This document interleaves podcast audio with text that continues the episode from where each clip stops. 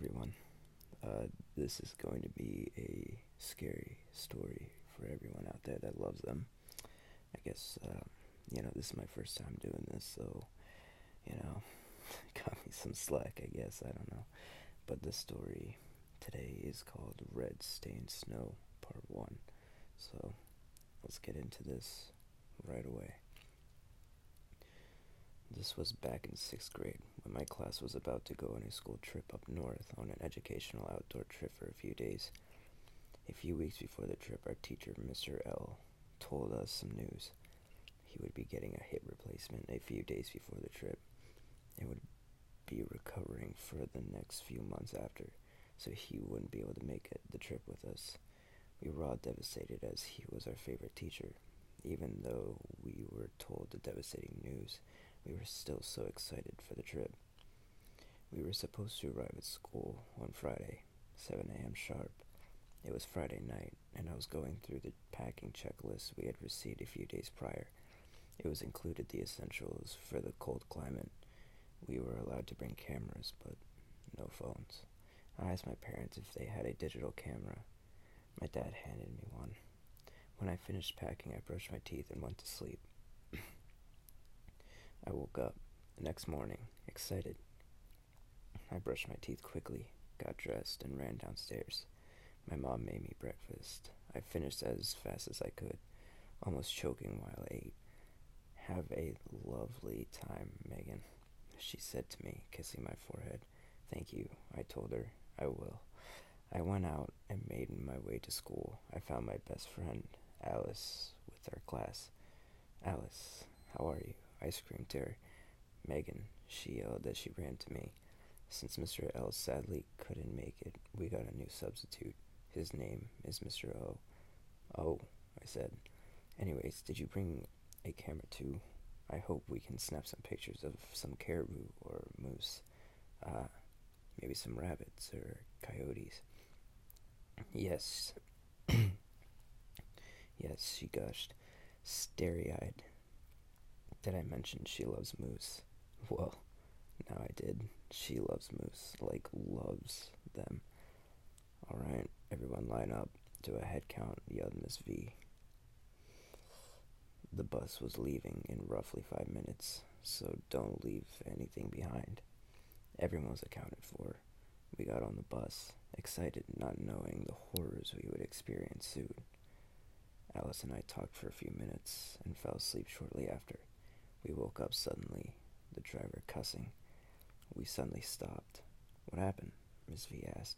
The road is covered in snow, he grunted. Really? asked Miss O. This area supposedly is very well maintained. We're close by the cabins anyway. Just walk the rest of the way. The sidewalks are cleared, so just tell the kids to walk, he exclaimed. All right, everyone, we'll be walking for the next, said Mr. O, as he checks his watch. Five minutes. As long as we picked up the pace, we hit a patch of bad luck, but that's fine. Everyone groaned. Ugh, exclaimed a girl behind us. This is not how our trip was supposed to go. Everyone picked up their stuff and made their way to the cabins. Once we got inside, I felt an eerie presence. I felt as if something was watching us. I nudged Alice and told her, Hey, did you feel that? There's this creepy feeling here. Yeah, she said back to me. I feel as if something is staring at me. Uh, let's just ignore it. I said, it's probably the movies we've been watching lately. It's getting to our heads. We followed Miss V to our first activity. Before lunch, as Mr. O was cooking, we were supposed to be hiking, but the wind was howling outside. Definitely just a patch of bad luck, muttered Miss V. She let us do whatever we wanted in our cabins. We were playing cards with a few other girls for the next half an hour until Mr. O finished cooking. Once he had finished, we went back to get our food. The food didn't matter, as some guy, I think his name was Ethan, told us some bone chilling story. Hey guys, he said as he scooted over to us. Do you know anything about the horror of the red stained cabin? Ah, he exclaimed. It started off with the class of another school. They got to the same cabin as us for a trip. They never made it back. The sole survivors of the trip, his name was Grover, passed down his story.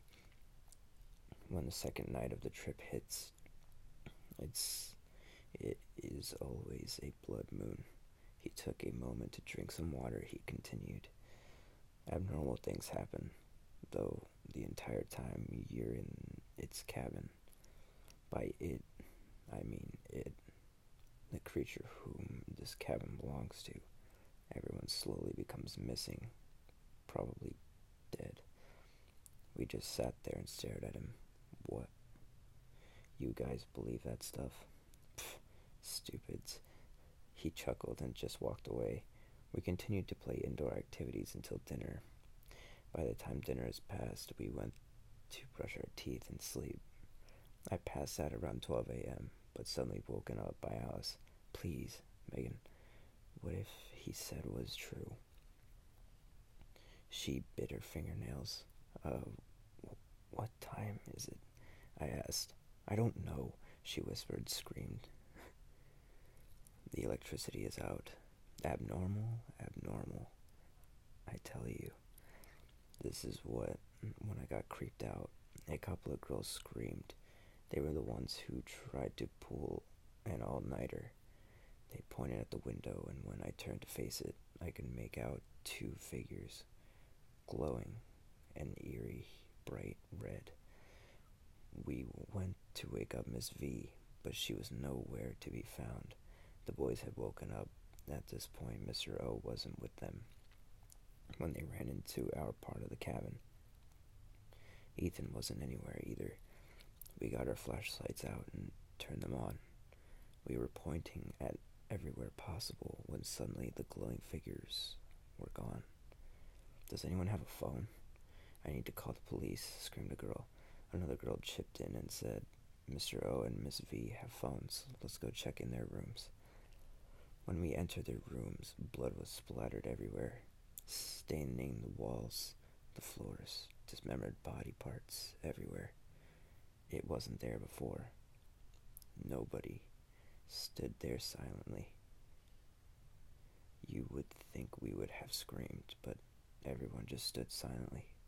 Then suddenly from behind, the door started moving. Chris grabbed a shovel and stood next to the door. The door suddenly opened, and Mr. O came inside. Hey, everything. Hey, every. Clank went the shovel bashing his head. He fell down as if he got hit with a sleeping spell. Dude, said Jamie, did you just kill Mr. O?